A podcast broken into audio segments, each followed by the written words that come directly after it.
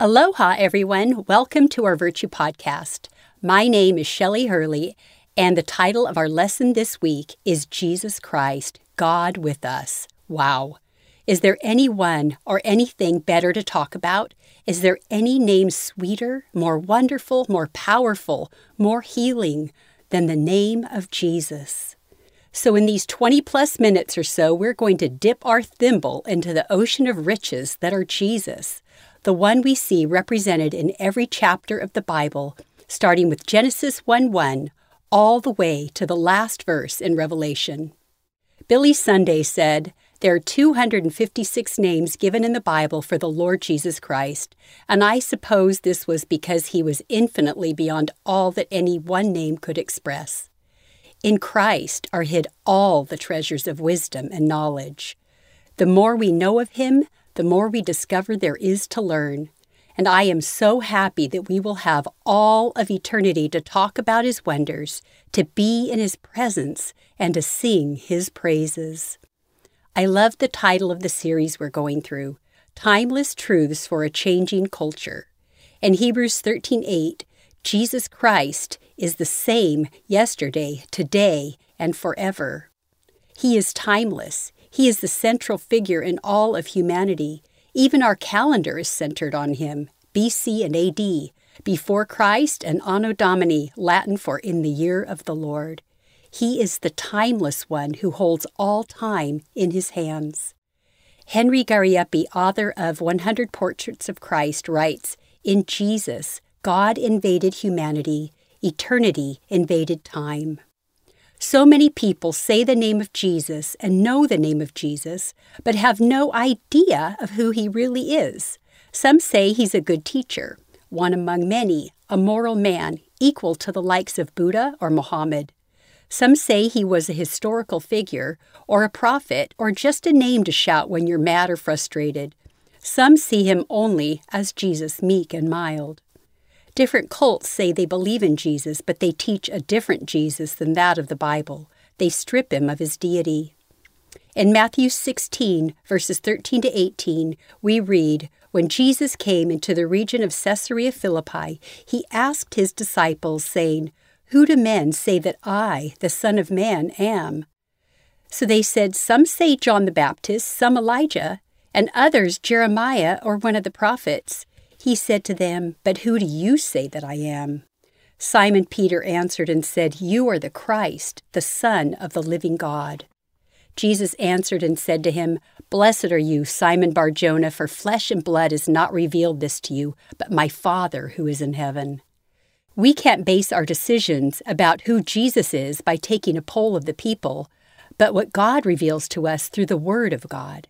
Who we believe Jesus to be and our response to who he is the difference between life and death, heaven and hell. Who do we say that he is? Before we answer that, let's look first at what the Word of God says and who does Jesus say that he is. In John 8:58, Jesus said, "Most assuredly, I say to you, before Abraham was, I am." His listeners would have understood the reference to Exodus 3, verses 13 and 14, when God reveals his name to Moses, "I am that I am." Jesus is declaring himself to be God, the I am. Before Abraham came into history, I have been in eternal existence. Jesus has no beginning or no end. He is eternal. He was pre-existent with the Father. John 1:1 and 2 in the Amplified reads this way, "In the beginning, before all time, was the Word, Christ, and the Word was with God, and the Word was God himself. He was continually existing in the beginning, co-eternally with God." Jesus is God. In John 10:30-33, Jesus said, "I and my Father are one." And then the Jews picked up stones again to stone him. Jesus answered them, "Many good works I've shown you from my Father. For which of these works do you stone me?" The Jews answered him, saying, "For a good work we don't stone you, but for blasphemy, and because you, being a man, make yourself God." Who did God the Father say Jesus is? In Hebrews 1:8, we read, But to the Son he says, "Your throne, O God, is forever and ever. A scepter of righteousness is the scepter of your kingdom." When Peter declared Jesus to be the Son of God, he was declaring his deity. For to be his Son, he would be the same nature as God. Jesus had no earthly father. He was conceived in Mary by the Holy Spirit, the only begotten Son of God. The Jews accused Jesus of blasphemy because he claimed to be the Son of God, thereby God, in John 19:7. Before this earth was created, he was with God and he was God. Jesus was not created, he is the Creator. In John 1:3 we read, "All things were made and came into existence through him, and without him not even one thing was made that has come into being." The Bible says that Jesus created the very world that he came to. Colossians 1:16 and 17 says, "For by him all things were created that are in heaven and that are on earth, visible and invisible, whether thrones or dominions or principalities or powers. All things were created through him and for him. And he is before all things, and in him all things consist or are held together." All living things are made up of atoms. No one can explain what holds the nucleus of an atom together. Jesus holds all things together. And what blows my mind is that even before he created the worlds, before he created man, he knew the cost. John says in Revelation 3:8 that Jesus is the Lamb slain from the foundation of the world. He knew that even in a perfect world, in the Garden of Eden, man would sin and rebel and disobey, choose to listen to the devil's voice over his, thereby separating themselves from a holy God. He knew that sinful man would need a Savior to save them from sin's curse and the devil's grasp. And so even before time as we know it began, there was a plan for our redemption, and Jesus, the sinless, spotless Lamb of God, was it. Throughout the pages of Scripture are woven the scarlet thread of redemption. In Matthew 1, verses 20 to 21, we read that an angel of the Lord appeared to Joseph in a dream and said, "Do not be afraid to take to you Mary, your wife, for that which is conceived in her is of the Holy Spirit. And she will bring forth a son, and you shall call his name Jesus, for he will save his people from their sins." That name Jesus means Jehovah or Yahweh is salvation. Jesus said, "Who do you say that I, the Son of Man, am?" Jesus called himself the Son of Man. This is the title Jesus often used when referring to himself. Jesus is called the Son of Man over 80 times in the New Testament. Son of Man is a title of not only his deity, but also his humanity and his humility. The Son of God became the Son of Man that we might become sons of God. John 1:14 says, "And the Word became flesh and dwelt among us." Jesus came to us as God veiled in human flesh. Matthew 1, verses 23 says, "Behold, the virgin shall be with child and bear a son, and they shall call his name Emmanuel," which is translated God with us. The virgin birth was foretold 800 years prior to the prophet Isaiah. This was just one of the hundreds of prophecies that Jesus fulfilled concerning his birth, his lineage, his rejection by his own, his betrayal, his crucifixion, his resurrection, his ascension. Psalm 22 and Isaiah 53 lay out in detail the events of his crucifixion. Mathematician Peter Stoner calculated the mathematical probability of Jesus fulfilling just 8 out of the more than 324 prophecies concerning him being the Messiah. The results are staggering. 10 to the 17th power. It would be like covering the state of Texas 2 feet deep in silver dollars, marking one of the coins, and while blindfolded, diving in and picking out the marked coin. Wow. Only Jesus could be the promised Messiah. Jesus said in John 14, "If you have seen me, you have seen the Father."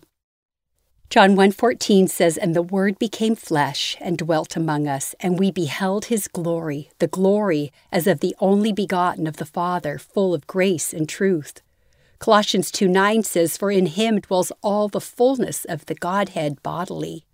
All the divine attributes, his nature, his person, are centered in Christ. Hebrews 1:3 says, "Being the brightness of his glory and the express image of his person," meaning he was not a copy, but the very embodiment of God's nature. God's glory is the full weight of who he is in essence, his character, his goodness, his righteousness, his judgment, his holiness, his grace, his mercy, his perfect love, his almighty power. When we look at Jesus, we see a perfect picture of God, the visible expression of the invisible God. A little girl was intently drawing, and her teacher walked up and said, "What are you drawing?" She responded, "A picture of God." And the teacher replied, "Well, nobody knows what God looks like." To which the little girl said, "Well, they will in just a minute." Jesus, not like this little girl's drawing, is the perfect picture of God. He is Emmanuel, God with us. As Jesus walked the dusty roads as a man, he performed miracle after miracle. He turned water into wine. He healed the sick.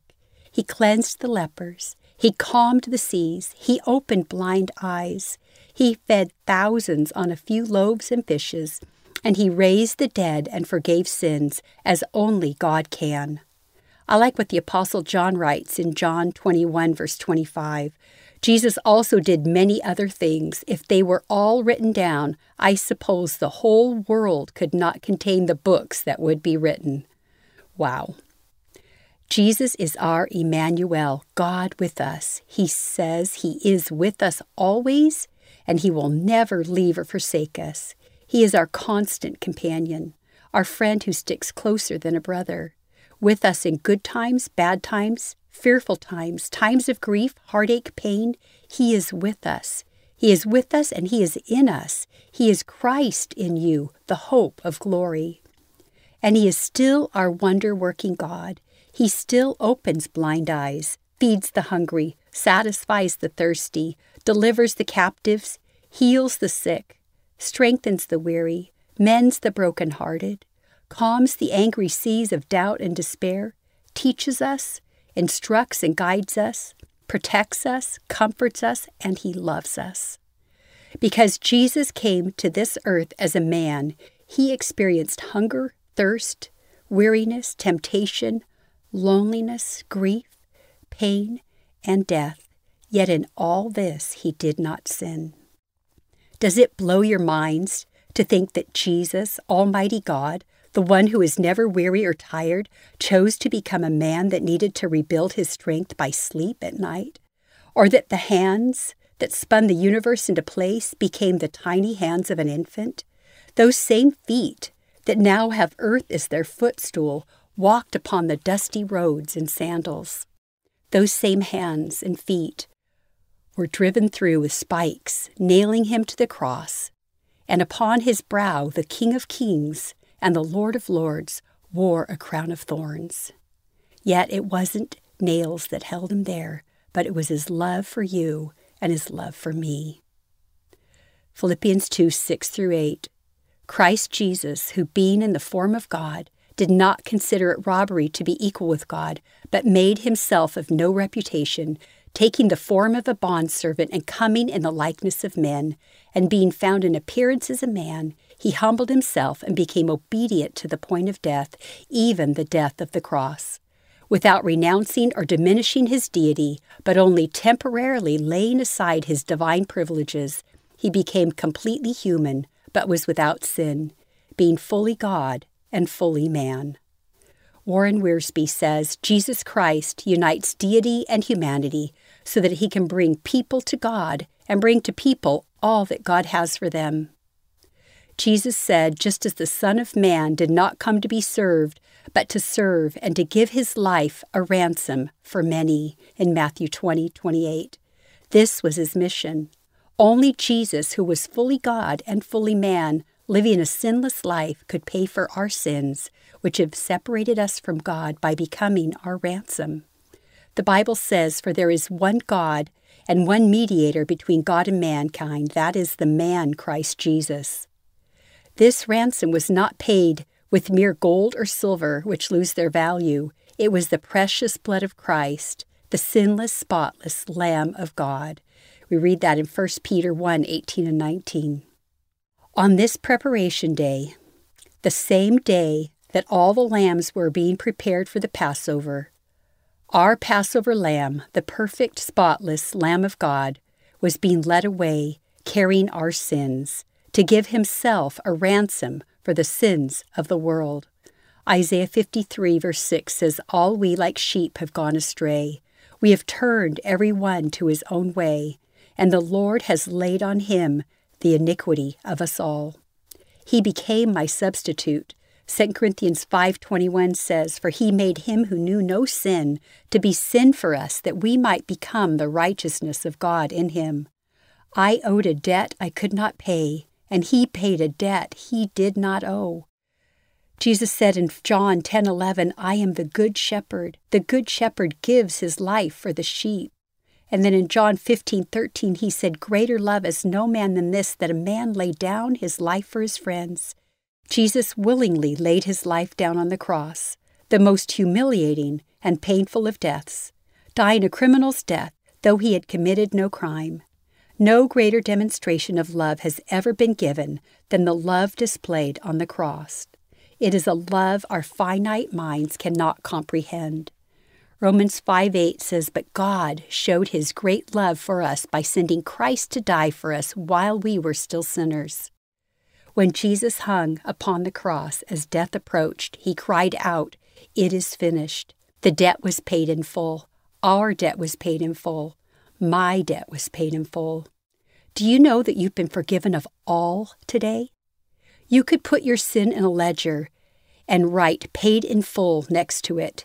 Envy, pride, fornication, paid in full. Cheating, greed, selfishness, paid in full. Abortion, murder, paid in full. We have all been set free from sin. We do not have to sin, nor do we have to be brought under its power, or the power of any vice or lifestyle. We are set free by the accomplished work on the cross. Colossians 2:13 and 14 said he canceled the record of the charges against us and took it away by nailing it to the cross. In this way, he disarmed the spiritual rulers and authorities. He shamed them publicly by his victory over them on the cross. The devil is now a defeated foe. When Jesus cried out, "It is finished," the veil in the temple was torn from top to bottom. It was a work of God, not of man. Access is made so we may boldly enter the presence of our holy God by the blood of the Lamb. One sacrifice for sins forever. Jesus said in John 14:6, "I am the way, the truth, and the life, and no man comes to the Father except through me." Through his death on the cross, Jesus bridged the gap between a holy God and sinful man and made the way for us to enter into relationship with the living God and assuring us of eternal life by believing in his name, the mighty, powerful, wonderful, matchless name of Jesus. Acts 4:12 says, "Nor is there salvation in any other, for there is no other name under heaven given among men by which we must be saved." But death was not the end of the story, because on the third day, as Jesus said he would, he rose victorious from the grave, conquering death and sin and Satan. Jesus is alive. Death is swallowed up in victory. Jesus said in John 11:25 and 26, "I am the resurrection and the life. He who believes in me, though he may die, he shall live. And whoever lives and believes in me shall never die." Do you believe this? If we believe in Jesus, we no longer need to fear death. We have hope beyond the grave. To be absent with the body is to be present with the Lord, and in his presence is fullness of joy. Because of Jesus' obedience to the cross, in Philippians 2:9 through 11, Paul writes, "Therefore God also has highly exalted him and given him the name which is above every name, that at the name of Jesus every knee should bow, of those in heaven and of those on earth and of those under the earth, and that every tongue should confess that Jesus Christ is Lord to the glory of God the Father. And now Jesus, our great high priest, is seated at the right hand of God, making intercession for us. This high priest of ours understands our weaknesses, for he faced all of the same testings we do, yet he didn't sin. Hebrews 4:16 says, "So let us come boldly to the throne of our gracious God. There we will receive his mercy, and we will find grace to help us when we need it most." Ah, Jesus.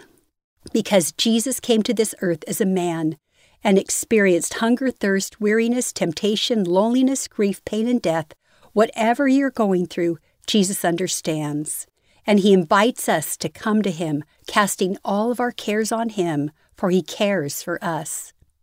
Jesus will return one day to judge the earth, followed by the armies of heaven on white horses, and on his robe and thigh will be a name written, King of Kings and Lord of Lords. Is he my King and my Lord now? Does he have the rightful place that he deserves in my life? Is he the Lord of my possessions, my time, my talents, my home? Have I surrendered all to him? In Revelation 22:12-13, Jesus says, "And behold, I am coming quickly, and my reward is with me, to give to everyone according to his work. I am the Alpha and the Omega, the beginning and the end, the first and the last." When we place our trust in him, he has our past, present, and future covered.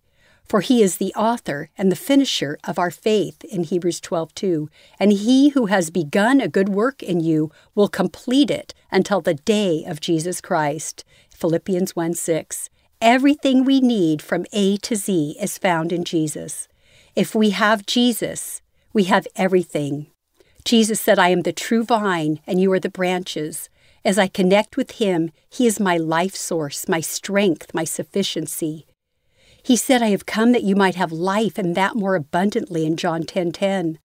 The Bible says that all the fullness of God is found in him, and of his fullness we have all received. Spurgeon writes, "There is a fullness of blessings of every sort and shape, a fullness of grace to pardon, of grace to regenerate, of grace to sanctify, of grace to preserve, and of grace to perfect. There is a fullness at all times, a fullness of comfort in affliction, a fullness of guidance and prosperity, a fullness of every divine attribute, of wisdom, of power, of love." Jesus, you are my A to Z, my everything, my all in all. You are Almighty God, the author and finisher of our faith, the Alpha and Omega. You are the bread of life.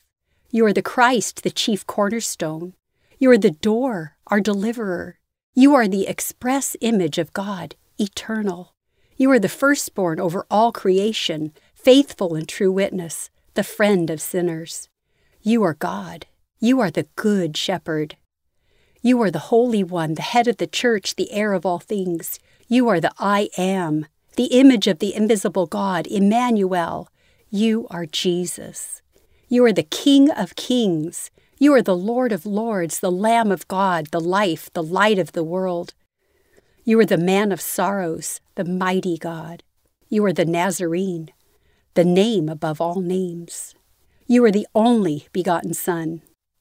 You are the Prince of Peace, physician, our propitiation. You are our ransom, our rock, our Redeemer, our Savior, Son of God, Son of Man. You are the teacher, true vine, the truth. You are undefiled from sin's corruption. You are our unrivaled friend. You are victor over sin and death. You are wonderful, the Word, the way. You are the exalted one. You are Yahweh. You are Zion's King. Jesus, you are our everything. Who do you say that he is? Jesus invites us to not just know about him, but to know him intimately.